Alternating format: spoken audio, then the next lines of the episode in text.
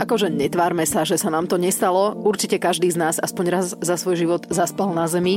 Po takej prehýranej noci pre mňa bola zem vždy skvelá voľba. Tak nejak sa mi je hlava menej točila, aj som nevládala výsť na posteľ, takže znúdzecnosť. Ale keď sa malá Anička s plačom vybrala zo starej postielky, zišla z postele a ľahla si na zem, to mi prišlo trochu čudné. Nepila nič.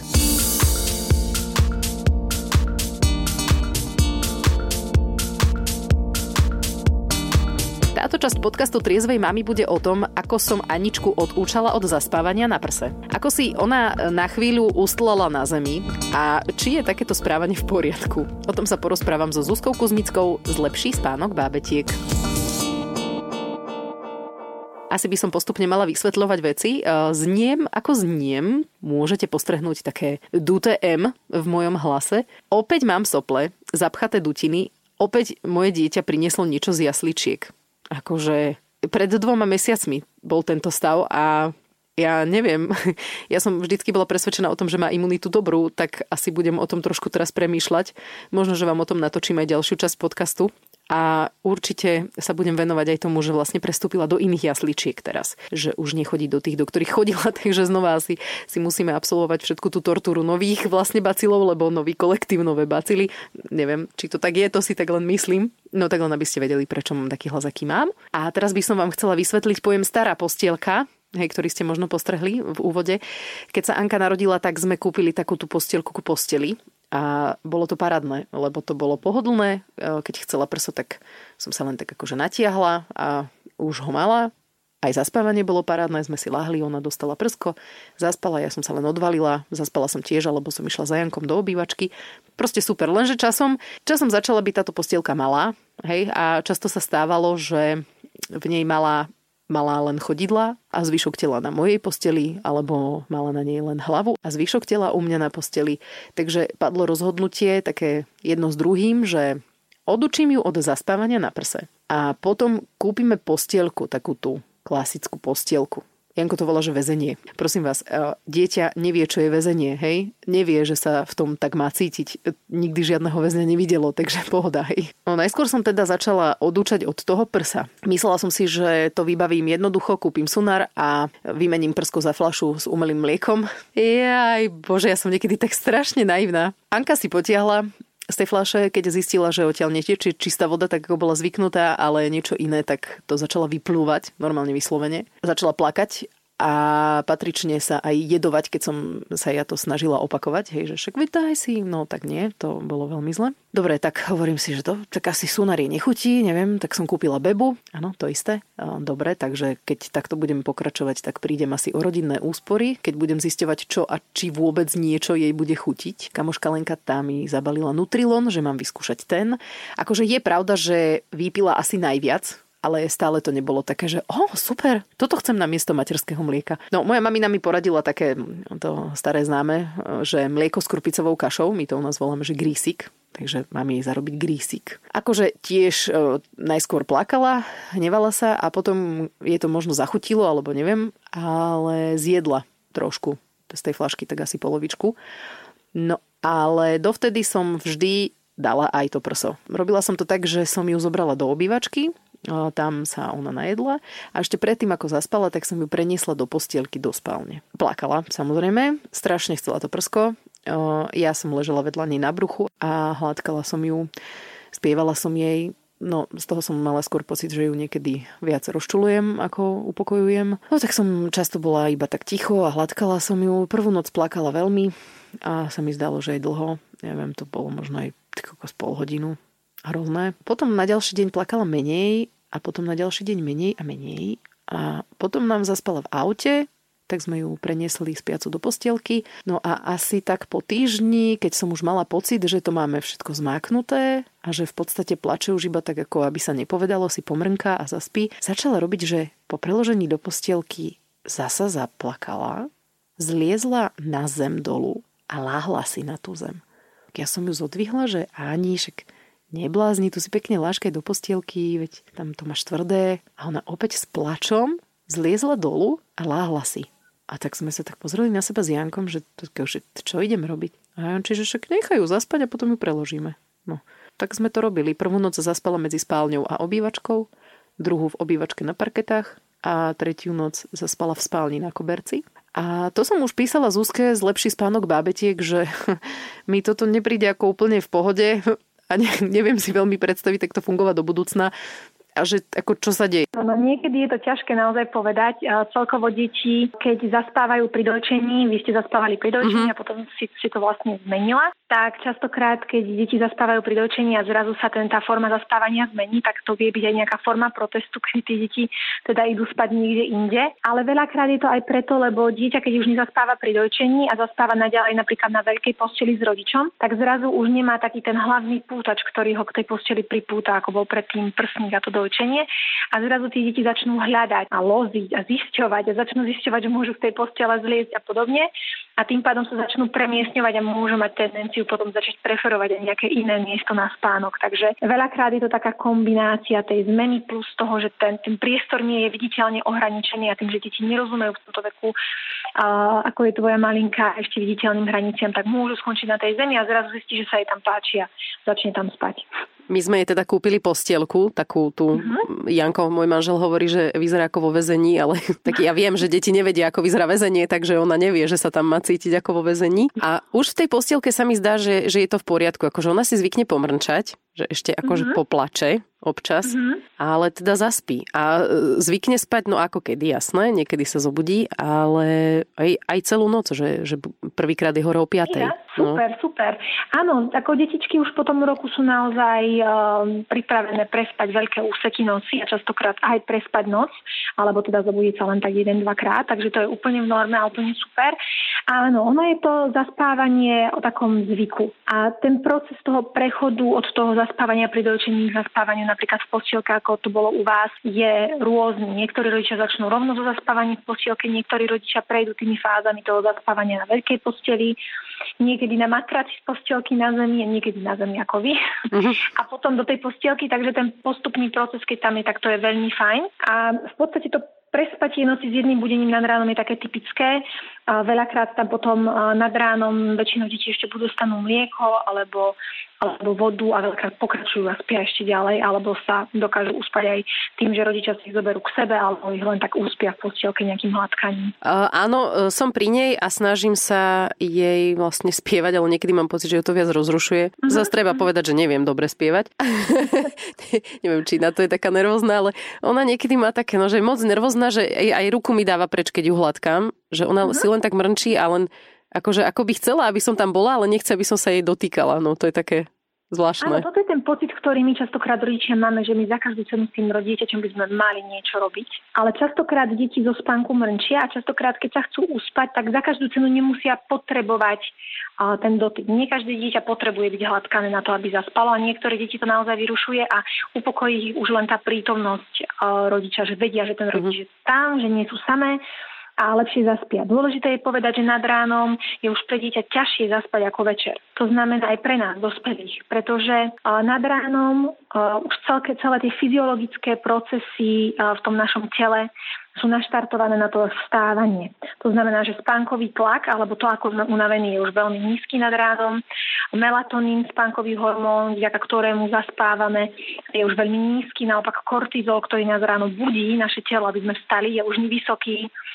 Telesná teplota stúpa, čiže rôzne tie fyziologické procesy v našom tele už sú bližšie k tomu vstávaniu ako k tomu spánku, a preto pre tie deti nad ránom, keď sa zobudia okolo tej piatej, je už častokrát to zaspatie také veľmi náročné. No ja si ju vtedy beriem ešte k sebe do postela, dám jej uh-huh. prso a potom, keď uh-huh. ona tak akože sa mi zdá, že zaspáva, tak ju zase prenesím do tej postielky a ona tam ešte vydrží do takej siedmej. No. Je tak, áno, ono je to väčšinou tak, že to dieťa vydrží tých desať hodín, väčšinou tak viac menej v celku spať. Potom okolo tých deväť až desať hodín od zaspatia sa zvyknú zobudiť. To je najčastejšie okolo tej piatej nad ránom. A v tomto veku naozaj presne, ako si povedala, to mám aj v mojej praxi tak odskúšané, že rodičia si buď to dieťatko ešte vezmú k sebe nad ránom a už ani nedojčia, len si ho zoberú k sebe, alebo mamina nadojčí, pomôže tomu dieťatku sa tak trošku uspať ešte, lebo tým saním sa tak zrelaxuje, pridriemne a vráti ho do postielky, alebo maminy, ktoré ešte dojčením uspávajú, tie deti len uspia na tom prsníku. Čiže Áno, to, tá pomoc tam nad ránom v tomto veku je ešte úplne na mieste a veľakrát to pomôže práve, aby ste nemali to skoré rané vstávanie. Čiže ako ty hovoríš presne, že ona ti ešte pekne potiahne tie dve hodiny potom od tej piatej do približne siedmej. No ešte som sa chcela spýtať, že to odúčanie od toho prsa bolo také, že ona veľmi plakala večer. A, uh-huh, uh-huh. a ja som teda nevedela, že či teda mám to akože vydržať, alebo že, čo, že dokedy je ten taký akože stav, že je to ešte v poriadku nechať to dieťa uh-huh. poplakať a že kedy uh-huh. už je to také, že ja radšej jej asi dám. Ako je úplne prirodzené, že ten pláč nám rodičom, ako väčšina hovoríme, trhá srdce a že to pre nás nie je príjemné. Vedecky je dokázané, že pláč je pre človeka a ľudské ucho ten najpre, najnepríjemnejší zvuk, keď dávali ľuďom počúvať rôzne zvuky, keď detský pláč je ten najnepríjemnejší zvuk. A, takže samozrejme o to viac, keď je to vlastné dieťa. Je dôležité povedať, že keď meníme deťom nejaké návyky, a to je, teraz sa bavíme o zaspávaní pri dojčení, tak a, tá forma protestu je úplne prirodzená, pretože tomu dieťa zrazu nedostane niečo, na čo bolo zvyknuté. A myslím si, že je úplne v poriadku akceptovať a chápať, že to dieťa ten prejav tej emócie, tej frustrácie, hnevu, smútku tá mať. A myslím si, že pokiaľ je tá emócia v nejakej únosnej miere, to znamená, že naozaj dieťa nie je fialové, neprestane dýchať, ale naozaj takéto extrémy nie sú na mieste. Ale je v poriadku, pokiaľ je dieťa samozrejme v prítomnosti rodiča, s pomocou rodiča tíšené. To znamená, že dieťa nie je samé. Čiže rodič dieťatko ponosí, pohľadká. Čiže toto, ak si robila, je veľmi fajn. Mm. A čo veľakrát pomáha, keď rodič má už chuť to vzdať, je napríklad urobiť taký reštart. To znamená, že už keď naozaj tá situácia je vyhročená a to dieťatko už emotívne naozaj uchádza niekde, kde to nie je dobré, kde cítiš, že už to nie je OK, tak namiesto toho, aby si ten prstník nakoniec dala, čo nemá efekt a je to zbytočné, lebo vlastne to dieťatko zbytočne plakalo, nikdy si sa neposunuli. Tak radšej je dobré výjsť z tej spálne, ísť sa upokojiť, keď tak dá si ten prstník mimo spálňu, pozrieť do chladničky, pozrieť von z okna na autíčka, tak sa nejak spokojiť. A keď ste obidve pokojné, mm-hmm. možno si pokojne dať to mlieko a ísť ešte raz do tej spálne a vyskúšať to ešte raz. Mm-hmm. Taký emočný reštart veľmi pomáha potom, aby ste sa všetci upokojili a aby ste to vyskúšali ešte raz. A je fajn, keď rodič ukáže, že vlastne rodič rozhodol, že si dávame teraz pauzu a vyskúšame to ešte raz. Mm-hmm. Takým spôsobom sa vyhneš nejakému extrémnemu plaču a, alebo extrémnemu dlhému plaču, respektíve vyplakaniu, ale zároveň sa budeš posúvať smerom vpred. A samozrejme je úplne v poriadku ponosiť, hladkať, spievať. Ale ako hovoríš sama veľakrát, niektoré deti príjmu to ponosenie, to pohľadenie a niektoré deti, keď sa hnevajú, tak chcú proste mať pokoj. A v takom prípade je OK byť pri tom dieťači, byť tam a povedať, že je všetko v poriadku a že ich ľúbime, ale na druhú stranu nejak ich nerozčulovať zbytočnými dotykmi, ak si ich neprajú. No, so Zuzkou sme si prešli večerné zaspávanie, ale ak sa pýtate, ako sme zvládli obedný spánok, no tak uh, áno, aj tam bola Anka naučená prísať sa a tak zaspať, ale toto za mňa vybavili jasličky. Ja som len jedného dňa prišla a tety mi povedali, že Anička zaspala v postielke a nie v kočíku ako dovtedy a že prespala dve hodiny. A toto vlastne pokračuje aj v druhých jasličkách, tam zaspáva okolo jedenásť päťdesiat, no ako kedy, a budí sa trinásť tridsať. Nepýtala som sa zatiaľ, že ako zaspáva, ale majú to tam tak, že naobedujú sa a idú si láhnuť. No tak takto to skúšam, aj keď sme nebodaj cez obed doma, to sa stáva naozaj veľmi málo kedy, že dám jej nejaký obed a položím ju do postielky a ona si klasicky trochu poplače a potom zaspí na tie dve hoďky. No. Čo má to táto? No máme nejaké zmeny. Zmeny konkrétne v zaspávaní u Aničky. Nové maniere v spánku sa prejavujú tak, že Anička skúsila takú vec, že odstaví ju od prsa. Je to veľmi mm, citlivo povedané, ja si to uvedomujem, ale takto je, akože odstaví ju od prsa. To je z viacerých dôvodov. Napríklad z toho, aby proste furt nezaspávala na prsa, lebo Anka už má vytvorený taký, uh, tak, taký ten takže zaspávací mód, že proste bez prsa nezaspí, bez toho, aby cucala. Druhá vec je, že aby sme aj my mohli niekam ísť, lebo to je proste prúser. Ona inak nezaspí, no tak chceli, chceli sme ju naučiť, že um, bude zaspávať normálne, ja neviem, na flaške, alebo pri uspávanke, ako proste normálne dieťa, a tým pádom ju môžeme šupnúť hoci kde, hoci komu, napríklad starým rodičom, a my môžeme ísť von. No, tak toto sme skúšali. Trošku, akože z časti to vychádza, z časti nie. Uh, ona sa potom rozhodla, že skúsi sama niečo, Anička, tak skúsila takú vec, že, že zaspávanie na zemi. On normálne, akože dali sme ju do postielky, ona proste revala, zišla dole, sama z postele, lahla si na zem, buď teda na tvrdú, alebo na koberec a proste zaspala tam. No akože čakal som, že on akože podedí po mne niečo, ale myslel som, že to budú také iné veci. Ne to, že bar kedy zaspím na zemi, no, tak nevadí aspoň niečo, každopádne som hrdý aj na toto. Ja raz som bol s ňou za ničkou úplne, že som, no taký akože viackrát, samozrejme veľakrát, ale uh, raz som normálne bol s ňou, že sám cez noc. A to bolo akože dlhšie, jak cez noc. A išiel som ju akože uspať. A už si Tanička myslela, že už to bude v pohode. No a to akože bola veľká šupa. To bol veľký problém, to bol vlastne prvý raz, čo zaspávala bez Taničky a to proste ona zaspala až po troch hodinách intenzívneho revu z toho, že je unavená na to, jak reve. Takže aj toto bol vlastne nejaký spúšťač toho, aby sme zmenili ten systém zaspávania. A neviem, či sa úplne dá povedať, že vychádza zatiaľ. Anička tak nejak viacej plače, jak je normálne. A myslím si, že aj dovolené. Myslím si, že na to normálne, na toto by som sa mohol sťažovať. Je, je akože momentálne nahrávací čas je dvadsaťdva päťdesiat a ja ju počujem z vedľa ako plače. Veď ja môžem normálne sa sťažovať na rušenie nočného kľudu, však ja už chcem ísť spať. Akurát, že neviem, čo mi to pomôže. Že? Každopádne skúsme to nejak uzavrieť. Anička má novú postielku. Myslím, že si na ňu celkom zvyká, alebo možno už teoreticky aj zvykla. A spí sa jej tam dobre. A v podstate aj nám sa spí dobre, lebo bola z nervózy, ale hučí z nej. Ale každopádne teda nejaká taká malá zmena nám nastala a myslím si osobne, že už to pôjde len k pozitívnemu. Až do času, kedy možno teoreticky niekedy v budúcnosti e, sa neobjaví ďalšie takéto mrnčadlo.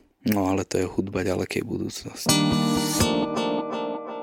Teraz som si vlastne spomenula, že keď som ju odúčala od toho prsa večer, tak Anka e, bola nazlostená a ona tak ako keby prechádzala cezo mňa, takže ale aj dvadsaťkrát na mňa vyliezla a potom zliezla na druhej strane. A keď som jej čokoľvek chcela dať do ruky, napríklad cumel nech si žužle, tak ho vyhodila z postielky von.